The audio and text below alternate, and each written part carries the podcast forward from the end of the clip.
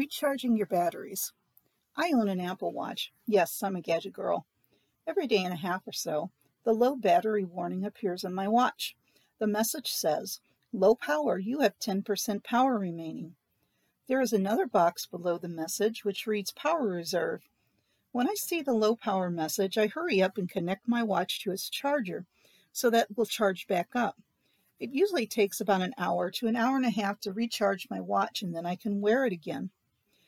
Our personal batteries can wear down too, can't they? Unfortunately, our bodies don't give us the low power warning that my Apple Watch gives me. Many things drain our personal batteries: work, raising our kids, the world in general. On a personal note, I'd like to salute those parents who are both working full-time from home and homeschooling their kids during this pandemic. That would drain my batteries for sure. Psalm one hundred twenty-one verse four reads, "Behold, he who keeps Israel shall neither slumber nor sleep." But there was one time God did rest, on the seventh day after he created everything. Genesis chapter two verse two reads, "And on the seventh day God ended his work that he had done, and he rested on the seventh day from all his work that he had done." That was a lot of work. God deserved a rest. Since Jesus was part human, his batteries occasionally ran down too, especially with all the healing and teaching that he did. In Matthew chapter eight, verses twenty-three to twenty-seven, and also Mark four, thirty-five to forty-one, and Luke eight, twenty-two to twenty-five, Jesus and the disciples were in a boat in the sea, and Jesus was asleep. Suddenly a storm came up which scared the disciples. Jesus obviously slept very soundly, for the disciples had to wake him up. So a good deep sleep helped Jesus recharge his batteries. Jesus also recharged his batteries by going up to the mountain by himself to pray. We see this in Matthew chapter fourteen, verse twenty-three, and Mark chapter one, verse thirty-five. Jesus spent time talking to his Father. This helped give Jesus the power for what he needed to do. God knew when he made us that we would need to recharge our batteries on a regular basis. That's why he created the Sabbath day, which is mentioned for the first time in Exodus chapter thirteen, verse twenty-three.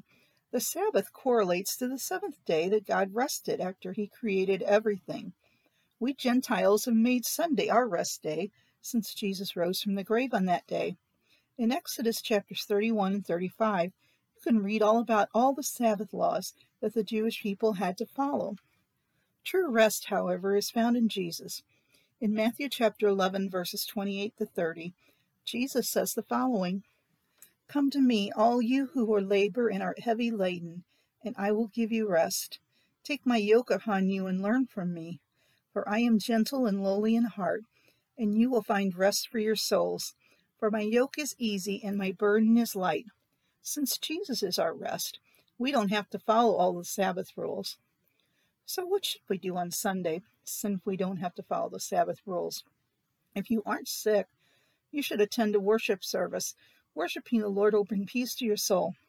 Meeting up with fellow Christians at church, if your church is open for worship during this time of pandemic, is a good way to recharge your batteries. Spend time with God by reading his word and praying. A regular day of the week to unwind and recharge your batteries is essential for all aspects of your health. But what if you can't wait until Sunday to recharge your batteries? What if you're so exhausted you just can't function? Even if you have to lock yourself in the bathroom or go down to the basement, you need a break. You need to get away and spend time with the Father in prayer. Jesus spent time with his Father in prayer, and you should too. Sometimes when I get that low power message on my Apple Watch, I can't put it on its charger right away. If I let the low power message on stay on for too long, it takes much longer to recharge the watch than it normally would. That can happen to our bodies too.